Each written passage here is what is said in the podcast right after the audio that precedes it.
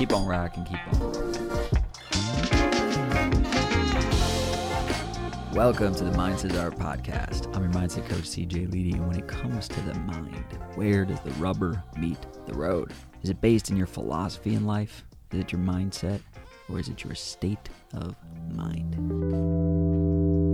Northwestern University conducted a fascinating study about the effects of state management. After filling out a questionnaire about their current mood and state of mind, students were divided into two groups. One group were students with a positive mood, and the other were students with a negative mood. And the results showed that students who had a positive mood were significantly more likely to solve intellectually challenging problems than those who were in a negative state of mind. fMRI scans show that the brain regions linked to decision making, creativity, and emotional control were highly active in those who had a positive mood.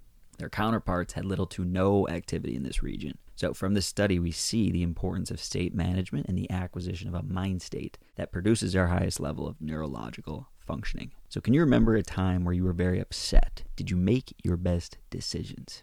Versus, recall a time that you were relaxed and confident and clear. Did you feel like your thoughts were intelligent and on point?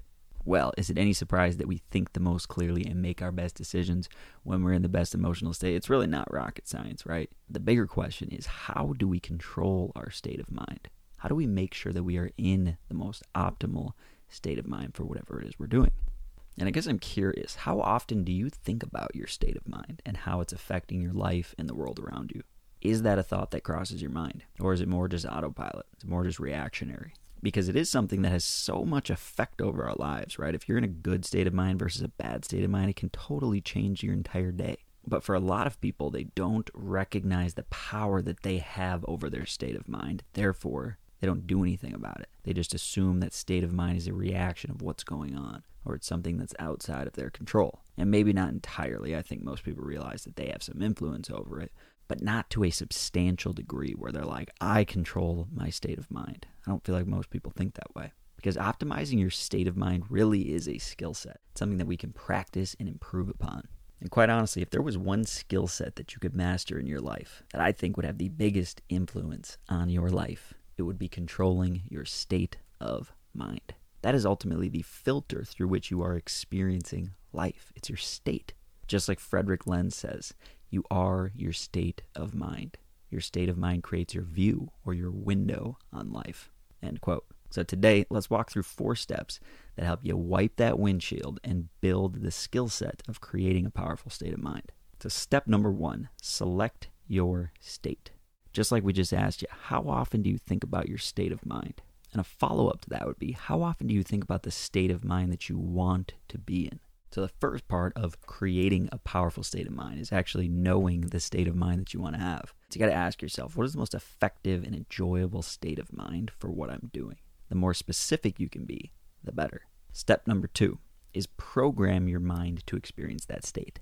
Now, there's lots of different ways that we can go about this. The one I'm going to lean on today is priming because it's simple and it's something that everyone can do.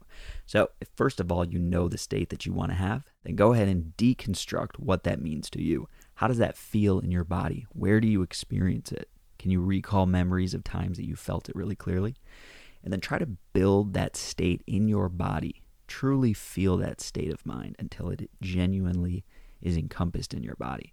So, whether that's closing your eyes, taking a few deep breaths, and really thinking about that stuff, or if you can call it to mind in the moment and just seize forward with it, rock and roll. Step number three is to control your body. So, our external physiology is sending a lot of signals back to our brain telling us what kind of state we're in. So, if you decided, hey, I want to be confident, and hopefully you break that down into a more specific example of what confidence is for you or the type of confidence that you want to have. But let's just call it confidence for now. What does confident body language look like? How do you tell your mind that you're confident? Is it by sitting in the corner of the room curled up in a ball when you should be in the middle on the dance floor as the life of the party. In order to create that state, you need your body to do the things that would be done if you had that state. And then naturally, that will create it for you. So, also, if it's confidence, it could be the way that you're standing. Are you hunched over? Are you sheltered? Are you protecting your body? Or are you open? Are you big? Are you standing confidently? It's in the eyes as well. Where are you looking? If you want to be confident, are you looking people in the eyes? Or are you staring at the ground? Or are you kind of gazing off into the distance? Are you confident and present? The eyes tell it all. The eyes are the windows to the soul. The more your body presents this state, the more your mind will follow suit. Your body language is telling your mind how you feel. Giving feedback. And step number four is to measure your results and experiment. One of my favorite quotes from Peter Drucker he says, You can't manage what you can't measure. So, in the acquisition of building the skill set of creating the state of mind that you want, you have to be able to slow down and ask yourself after the fact hey, did that work? What worked? What didn't? What could I lean on more? What could I introduce next time that I didn't do today? So, those are four of the basic steps that you got to have. One, know the state, know the feeling that you want to have. Number two, visualize that, create it in your body. Number three, take action and let your body create that state in your mind. Number four, go back, check yourself, see what worked, see what didn't, and learn from it. Another quote from Frederick Lenz he says, When you change your state of mind, your whole life changes.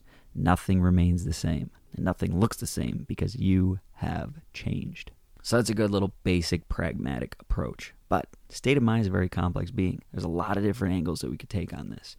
Ultimately, your mindset, your philosophy in life has a big impact on your state of mind. Those are important things to think about. Also, the things that you eat affect the way that you feel. If you have a good diet, or if you're taking a lot of caffeine or nootropics or other kinds of drugs, right? All of this stuff has influence over our state of mind. Also, the time of day, our circadian rhythm, how well we're sleeping, what things are going on in our life. There's a lot of different elements to it, right? The more that you can control the variables that you have good control over and test and experiment with how they influence how you feel and how you show up, the more power you'll ultimately have. More than anything, recognize that you have power over your state of mind. You have the power to completely dominate it. You have the power to be in complete control if you seize it. And your state of mind affects everything you do affects your relationships, your work, your happiness, your health, just your overall quality of life. State of mind is a skill set. It's one that can be practiced and learned. It does not have to be out of reaction. So that's what we're working with today. Hey, it would mean the world to me if you want to leave a rating, a review, or share this with somebody that you thought might find value. More than anything, I appreciate you being here. For more info on coaching, the book launch, and other mindset motivation, head over to cjledy.com. This is the Mindset Our podcast, and thanks for going MI with me today.